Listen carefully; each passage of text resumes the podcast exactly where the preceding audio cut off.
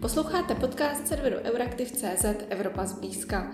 Jmenuji se Aneta Zachová, jsem šéf-redaktorkou Euraktiv.cz a mým dnešním hostem bude poslankyně Evropského parlamentu za ODS Veronika Vrecionová. Dobrý den. Dobrý den, pěkně zdravím vás i vaše posluchače. Vy jste vlastně po Janu Zahradilovi eh, převzala eh, vedení ODS delegace v Evropském parlamentu. Eh, můžete říct vlastně, v čem ten úkol být tím hlavním představitelem té delegace spočívá? Co jsou ty vaše úkoly? Ano, ta, tady v Českém parlamentu tomu říkáme předseda klubu, nebo v mém případě předsedkyně klubu. A předseda klubu má za úkol v první řadě vyjednávat s s dalšími delegacemi, s delegacemi v rámci politické frakce, ale samozřejmě i mimo politickou frakci, společné nějaké postoje k různým předlohám, projednávaným materiálům, případně pokud e, má ODS Česká republika, naše delegace nějaký zájem, někde třeba eh, pomoci získat podporu pro nějaké naše pozměňovací návrhy a tak dále. Prostě zkrátka vyjednávání a hledání koalic a podpor, eh, případně nepodpor eh, pro různé projednávané předlohy. To je ta první úkol, který vlastně se tedy odehrává na půdě Evropského parlamentu, ale v občanské demokratické straně je to tak, že předseda toho příslušného klubu je zároveň členem předsednictva celé naší politické strany, v tomto občanské demokratické strany. A ten důvod je ten, že vlastně je velmi nutné přenášet i informace vzájemně si vylaďovat pozice i k různým legislativám, které se pro, eh, přijímají tady na půdě Českého parlamentu a samozřejmě, protože to, co my eh, projednáváme v Evropském parlamentu, tak prostě do krátké doby je nutné i implementovat do, našich, eh, do naší legislativy. Takže je úplně jasné, že je nutné si takzvaně sladit noty a přenášet informace z té české úrovně na tu evropskou. A to je úkol eh, toho předsedy nebo předsedkyně politického klubu. Mm, to znamená, že jste taková jakoby hlavní spojka pro tu domácí stranu směrem tak. vlastně do Bruselu či do tak, Strasburku. Tak. Uh, ještě bych se zeptala, uh, co teda jsou teď uh, ta témata, které, řekněme, ODS pálí nejvíce, nebo co jsou teď ty věci, kterým se nejvíce zabýváte v Evropském parlamentu? V, v Evropském parlamentu tak asi samozřejmě Eh, všichni víme, že eh, ODS je v Evropském parlamentu součást EKR, v politické frakce Evropští konzervativci a reformisté, kdy my jsme vlastně de facto teď v opozici. Ten parlament je spíše středový, levicový, ale a eh, takovým tím hlavním programem celého tohoto volebního období je Green Deal, kdy my samozřejmě se s řadou kolegů rozumíme a shodneme se i na jednotlivých cílech, kterých chceme dosáhnout. Rozumíme tomu, že ochrana životního prostředí je vlastně velice nutná. E, nicméně řada těch předloh, těch, e, těch návrhů z komise bývají v Evropském parlamentu, který je opravdu hodně levicový a hodně zelený, eh, tak do značné míry vždy zaznamená ještě velmi výrazný posun k těm takovým spíš socialistickým opatřením, různým zákazům, nařízením, příkazům, re, regulacím a s tím máme problém. My nespochybňujeme ty cíle, ale spochybňujeme dost často tu cestu, kterou vlastně si Evropský parlament volí. A proto je pro nás opravdu, a já třeba konkrétně, která se věnuju zemědělství, jsem členka zemědělského výboru, respektive i koordinátorka za naší politickou frakci, tak vlastně eh, řada těch předloh eh, týkající se ochrany životního prostředí samozřejmě velmi výrazně zasahuje do zemědělství a máme tam eh, například v současné době se projednává problematika pesticidů, nature restoration, Eh, případně zase naopak pozitivně. Já se snažím už čtyři roky velmi intenzivně pracovat a posunovat eh, legislativu, která se týká genové editace, kdy si myslím, že to by třeba životnímu prostředí velmi výrazně prospělo eh, a takovou tou pozitivní cestou využít vlastně vědy výzkumu k tomu se někam posunout bez nějakých zbytečných regulací, byrokracií a tak dále.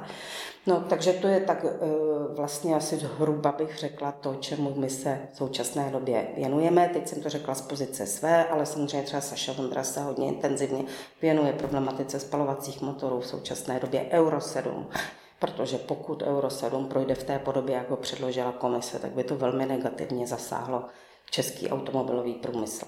Mhm, když se podíváme na ta vaše témata, která jste vlastně zmiňovala, tak eh, Předpokládám, že cílem je, eh, je uzavřít vlastně do konce toho mandátu, protože toho času už mhm. není moc. Teď budou prázdniny, být takové jakoby zkrácené, tak přesto budou. Eh, znamená to, že u tady těch zrovna docela klíčových legislativ, které jste zmiňovala, zmiňovala jako je ta mm, obnova přírody, Eh, jako jsou ty pesticidy, takže zkrátka tam se počítá s tím, že ten parlament to dořeší do toho konce No, svého já bych jako neřekla, že vlastně cílem by mělo být to dotáhnout do konce, ale cílem by mělo být pokud to dotáhnou do konce, tak v takové podobě, která vlastně uh, neskomplikuje velmi výrazně život našim zemědělcům, zajistí potravinou bezpečnost a sníží třeba v případě pesticidů samozřejmě uh, množství používání uh, chemických látek, řekněme, které samozřejmě v přírodě nechceme a nechceme mít ani v jídle.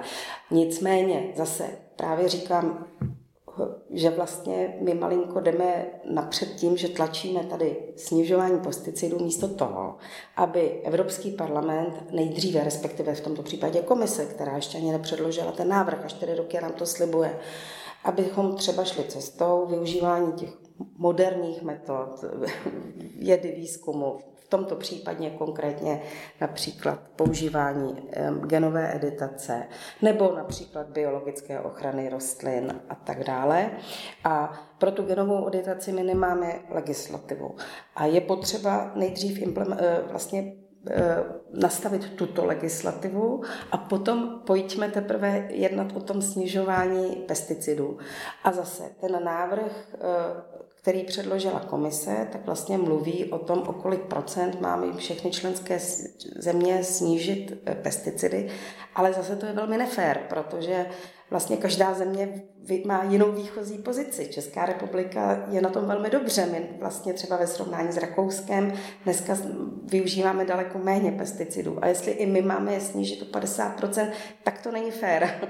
Takže já si nemyslím, že má být úplně cílem za každou cenu tu legislativu přijmout, ale každý, mělo by být naším cílem jí mít v takové podobě, která pomůže životnímu prostředí, ale neohrozí naši potravinovou bezpečnost. Uh-huh. A jak se to vlastně daří třeba prosazovat uh, do těch konkrétních legislativních návrhů? Ty jste zmínila docela konkrétní jakoby připomínky uh, k zrovna uh, k těm pesticidům, tak můžete pak jako pozorovat to i v tom eh, výsledku, že skutečně se daří třeba, nebo dařilo v těch uplynulých eh, legislativách, protože tohle určitě není první taková jako větší debata k nějakým opatřením v tom environmentálním, řekněme, balíčku, tak daří se to, daří se ty kolegy v tom Evropském parlamentu přesvědčovat o nějaké té, řekněme, pozici, kterou razí právě ODS, jsou tomu nějak trošku otevření? No, Eh, myslím si, že tak ještě před rokem bych vám řekla, že se to v žádném případě nedaří. Ale ta situace se malinko mění a mění se především pozice eh, evropských lidovců, EPP, nejsilnější politické strany, která vlastně je teď klíčovým eh, nebo největší, jak jsem řekla, frakcí a zároveň součástí té takzvané vládní koalice na úrovni Evropského parlamentu. A vlastně evropští lidovci velmi dlouho, eh, řekla bych, až vlastně slepě přijímali všechno, co přišlo z komise a i to, vlastně i ty pozměňovací návrhy, které přicházely z té zelené části Evropského parlamentu a od socialistů. A vlastně nám se velmi málo dařilo přesvědčovat o tom, že vlastně jdeme trošku, že jdeme až příliš daleko, že s tím spíše můžeme evropským občanům život eh, výrazně zkomplikovat a nebude to vlastně ku prospěchu věci. Eh, musím říct, že ten poslední rok a především půl rok se Evropská lidová strana začala otáčet, což je velmi pozitivní. Nejdřív tak před půl rokem bych řekla, že tak asi polovina velmi často se rozdělila. Je to možné vidět na řadě hlasování, kdy vlastně dříve jsme všechno si prohrávali, ale teď ty čísla vlastně se postupně mění a dokonce teď ten poslední eh, řekněme čtvrt roku si myslím, že velká část Evropské lidové strany již eh,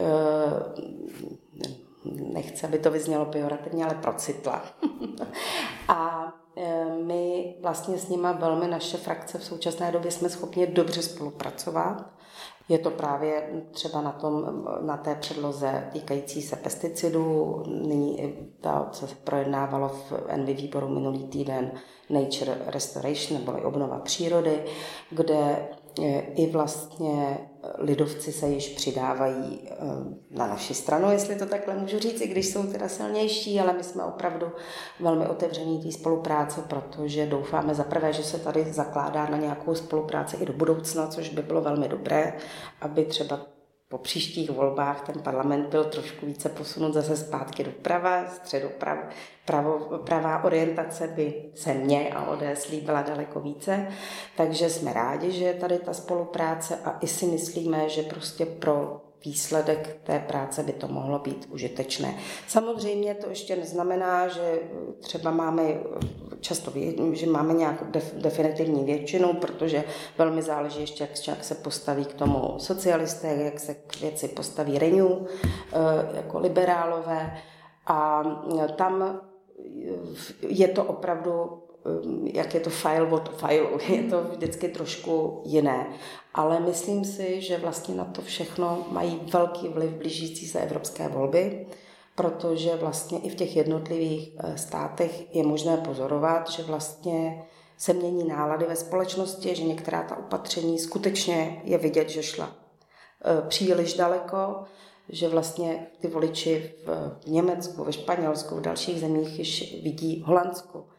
A je to vidět mimochodem i třeba na volbách v těch zemích národních, tak ehm, že malinko a tlačí na své politiky, kteří se trošinku zalekli toho, že příliš takzvaně tlačí na pilu a že by bylo dobré vzít spíše rozum do hrsti, protože eh, to je ten hlavní důvod, proč i já se velmi obávám toho, že pokud bude ten parlament pořád příliš daleko, tak vlastně se v konečném důsledku může stát, že se společnost, evropský volič obrátí nejenom proti myšlence ochrany životního prostředí, což nechcem, to si myslím, že je špatné, ale dokonce i to může potom vyvolávat eh, takové negativní postoje vůči Evropské unii. Eh, a nahrávat to různým populistům v těch příštích volbách. A to si myslím, že je velmi nebezpečné. Zdá se mi, že někteří kolegové právě především z EPP si to začínají uvědomovat. Mm-hmm. Dovedete si po těch volbách představit, eh, že by skutečně třeba EPP a ECR byly jedno, vlastně jako tomu bylo kdysi, kdysi, nebo spíš si myslíte, že realističtější je nějaká jenom nepsaná, řekněme, dohoda o spolupráci, že zkrátka eh, ty strany budou třeba hlasovat podobně v nějakých eh, podobných legislativách? Eh, tady samozřejmě bude strašně záležet na těch číslech, na tom definitivním výsledku těch voleb. To já úplně teď nechci tady říkat, já vám můžu říct, co bych si přála. Já bych si prostě skutečně přála, aby naše dvě frakce spolu velmi úzce spolupracovaly.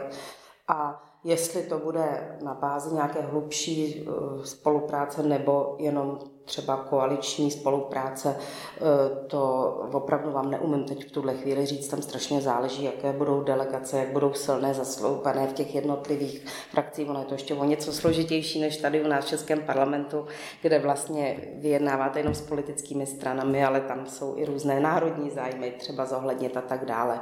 Ale myslím si, že jsme na dobré cestě najít společně e, prostě cestu k nějaké větší spolupráci. Mm. My jsme ještě podívat na to zemědělství, o které jsme tady už hodně mluvili. Mluvili jsme o pesticidech. Eh, teď eh, jste i vyzmiňovala to hlasování výboru Envy k, eh, k té obnově přírody. To pokud se nemýlím, tak se má řešit ještě v červenci, ano. členské státy už mají pozici. Vím, že tohle je zrovna taková ukázka legislativy, která jako budí velké emoce, protože se tam, řekněme, hledá ten balans mezi tím, jaká opatření dělat pro to, aby nám ta příroda vydržela vlastně, a mezi tím, abychom ty zemědělce až moc nezatížili nějakými opatřeními, která nejsou schopná zvládnout. Eh, jak podle vás najít ten balans mezi těmito dvěma, řekněme, eh, úrovněmi, protože eh, i někteří zemědělci říkají, musíme, řekněme, více chránit tu přírodu a tak podobně. Eh, takže třeba někteří se přiklání na stranu těch ochránců přírody, jiní zemědělci říkají, ne, tohle prostě my nezvládneme, tak jak podle vás najít ten balans tak, aby skutečně ta příroda vůbec mohla fungovat v následujících letech a to zemědělství jsme udrželi v té produkční rovině? To je vlastně to nejtěžší a správně jste řekla, že vlastně je to celé ohledání eh, balance vybalancovávat prostě ty návrhy tak, abychom dosáhli skutečně toho, co chceme a abychom prostě nevy, nespůsobili tím nějakou daleko větší katastrofu. Já se vlastně velkou část svého času, když jsem tady v České republice, tak trávím tím, že objíždím a teď malé, velké, střední zemědělce všechny a se všemi se snažím mluvit a právě hledat ty, eh, nebo povídám se s nimi i o tom, jak ty různé návrhy, jaké budou mít konkrétní dopady vlastně na eh, jejich práci a i na jejich život. A tady je samozřejmě, proto třeba si myslím, že velmi, a to je zrovna na tom velmi eh, pozitivní na všem, že vlastně v řadě těch eh, návrhů, například Farm to Fork a tak, eh, strategie a tak dále, je spíše vlastně takový ten akcent na menší naroděné farmy, protože to jsou ti lidé, co v tom místě žijí, co, eh, co vlastně chtějí i předat budoucím generacím zemědělskou půdu, proto ví, že ji potřebují udržet v nějaké kvalitě, nejenom prostě vyplundrovat a žít z dotací a, a mm, prostě musí myslet i na budoucnost. Ehm, a tady si myslím, že vlastně eh, ano, těto lidé by de facto uh, jsou nejblíž i té ochraně životního prostředí a rozumí tomu, ale tam si právě zase slyším a vidím, že oni se v tom pomalu začínají ztrácet, protože my je vlastně jdeme cestou různých restrikcí, zákazů, příkazů. A ti lidé jsou vlastně celý den venku, pracují a teď vlastně ani nestačí sledovat, co všechno my jim přikazujeme a zakazujeme. A přitom vlastně oni by se chovali nejpřirozeněji šetrně k přírodě.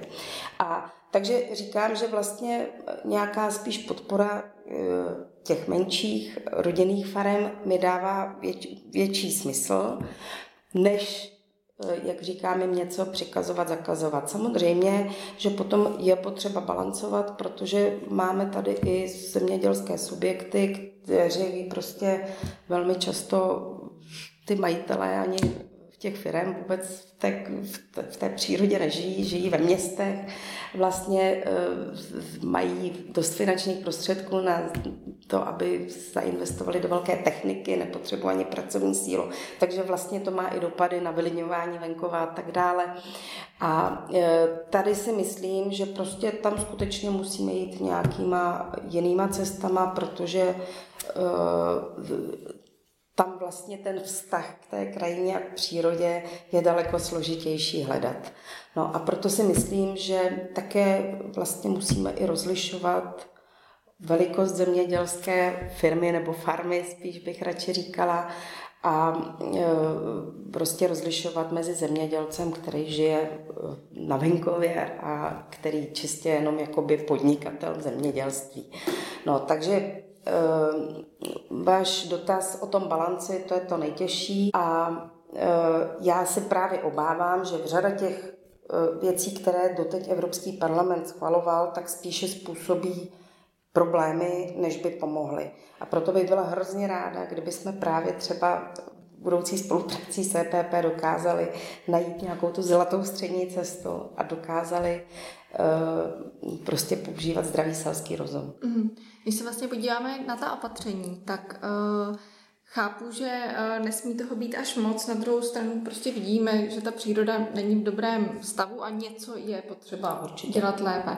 Eh, zmiňovala jste třeba to, eh, ty moderní techniky šlechtění rostlin a tak podobně, aby to vlastně bylo i odolnější vůči klimatickým změnám a tak podobně. Vidíte třeba nějaká další různá opatření, která vlastně v současné době třeba v té evropské legislativě chybí, nebo tam jsou nějak až moc na jednu stranu, až moc na druhou. Zkrátka, co dalšího by se dalo udělat pro zlepšení vlastně toho, toho balancu? První věc je, že si i myslím, že by se do budoucna, ale to není otázka teď, i pro tohle volební období, že bychom měli jít cestou změny vůbec filozofie využívání dotací. Protože vlastně tady nechci zacházet do historie, ta jejich úloha se různě měnila ale e, prostě využívání dotací na výrobu si myslím, že prostě působí trochu problémy a že my bychom měli spíše Takhle, možná bych to ještě ráda uvedla, mm, že ať mluvím s velkými, malými, středními zemědělci, tak všichni říkají, že by byli nejradši, aby dotace nebyly vůbec, protože jim to přináší, a ono se to celé společnosti prodraží a přináší to strašné problémy eh, a i to narušuje prostě nějaké konkurenční prostředí a tak dále. Ale to prostě nejde, zatím jsou prostě v celé Evropě, vy nemůžete říct českým zemědělcům, vy nebudete mít a v evropští je budou mít, to mu rozumíme. A proto třeba to byl mimochodem jeden z důvod, proč jsem kandidovala vlastně z Českého parlamentu do toho evropského, protože jsem, je mi jasné, že ta zemědělská politika se daleko více ovlivňuje na té evropské úrovni. A vlastně už to teď trošku v, té, v tomto období společné zemědělské politiky je naznačeno a myslím, že bychom měli příště jít i dál aby dotace byly vyu... nebyly využívány na to, co je pro zemědělce ekonomicky zajímavé, to znamená na tu výrobu. To nechť oni se sami rozhodnou, co budou vyrábět a co jim vydělá, co jim nevydělá. Ale měly by být jakási jako kompenzace za to, co od nich společnost chce a co pro ně není ekonomicky zajímavé. To znamená, aby měli v krajině krajinné prvky, aby nějak hospodařili s vodou, s půdou, aby se chovali šetrně, aby právě Eh, aby prostě chránili krajinu a přírodu. A tak, tak to si myslím, že by bylo daleko smysluplnější nejdřív cestou přenastavení těch dotací, než jak říkám dneska v tomto systému někde prostě říkat, na tohle dostanete dotace, na tohle už ne. A teď jako častokrát ty věci, co se tam povídat, jsou zatížení byrokracií, teď jako kolikrát je to na, nejenom na papíře, ne, prostě ti, já teď nechci, ale určitě je velmi těžké to ve skutečnosti řadu těch věcí jak si naplňovat. Takže to si myslím, že by dávalo daleko větší smysl vlastně celý ten, ten, ten systém dotací úplně převrátit vlastně na ruby E, to je jedna cesta.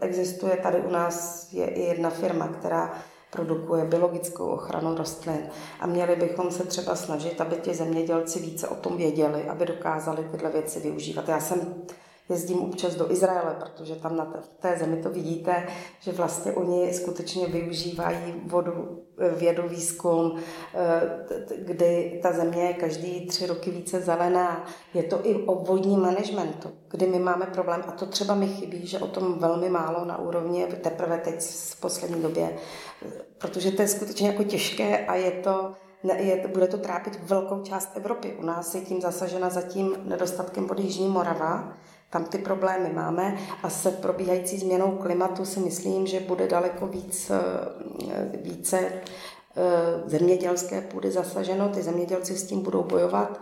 Má s tím problémy Španělsko, Itálie, obrovské, nebo prostě přívalové deště přijdou, eh, kdy vlastně rychle ta voda odteče, nejsme schopni zadržet vodu v krajině, ubývá nám spodních vod a zemědělci čerpají ze studiem vody na e, kropení a přitom by se dala využívat takzvaná šedá voda, recyklovaná.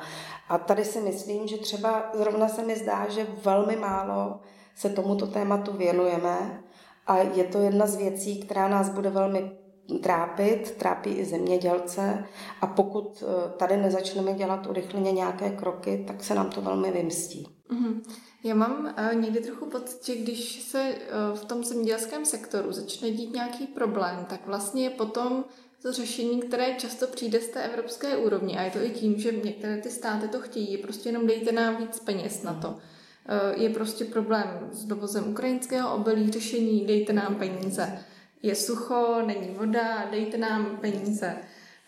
Um, není to traž, tak trochu jako cesta do pekel, že prostě pořád budeme jenom si nárokovat víc a víc peněz z toho evropského rozpočtu a ostatně i česká vláda tam někdy jezdí prostě na, na rady do Bruselu a taky si říká, my potřebujeme větší podporu bylo tady toho ukrajinského obilí. Uh, je vůbec, řekněme, reálné, aby ty státy změnily to myšlení a nevnímali tu společnou zemědělskou politiku jenom jako zdroj peněz, ale jako něco, díky čemu můžou právě modernizovat to zemědělství a tak podobně? Já často říkám zemědělcům, že tímhle systémem, kdy oni, jak vy říkáte, sucho křičí, že chtějí víc peněz, je moc prší, chtějí víc peněz, že vlastně tím si i velmi obrací veřejnost proti sobě. A že to není vůbec dobrá, zdravá cesta. Na druhou stranu, že čeští zemědělci říkají přesně to, co říkáte vy, ale to dělají i ty francouzský farmáři. Jako vlastně ty zemědělci jsou velmi silná lobby.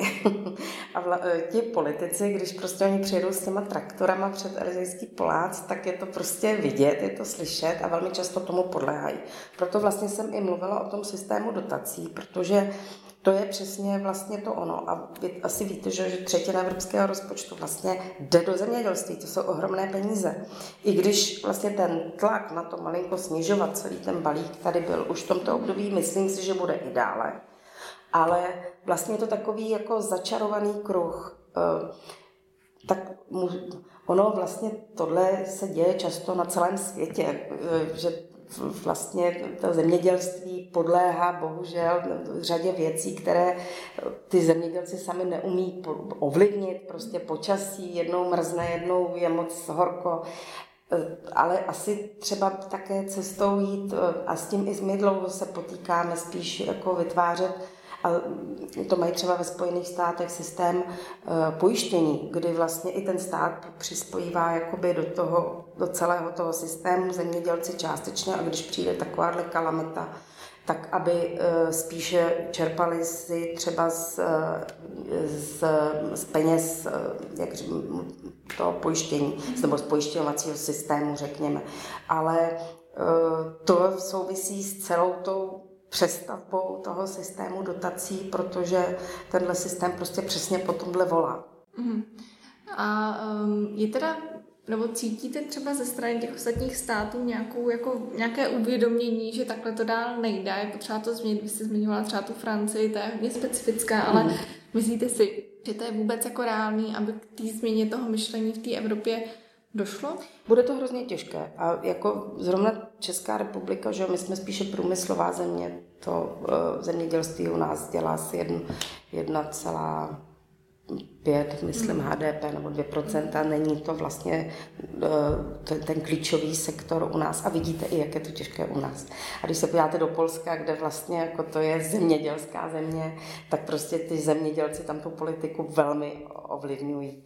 Francii jsou vlastně historicky ty zemědělci velmi silní hráči, kteří eh, si dokáží leco vylobovat. Já nevím, neumím vám říct. Cítím, ano, podobné tlaky, že vlastně ten tlak na to jakoby snižování těch dotací a to, aby se malinko měnila ta jejich filozofie, to cítím a slyším, jak to bude rychle a jestli se to, pod, jako, jestli se to dotáhne, to vám jako v tuhle chvíli říct eh, vůbec neumím, protože nevím, jak budou, jaké budou nálady ve společnosti v jednotlivých státech.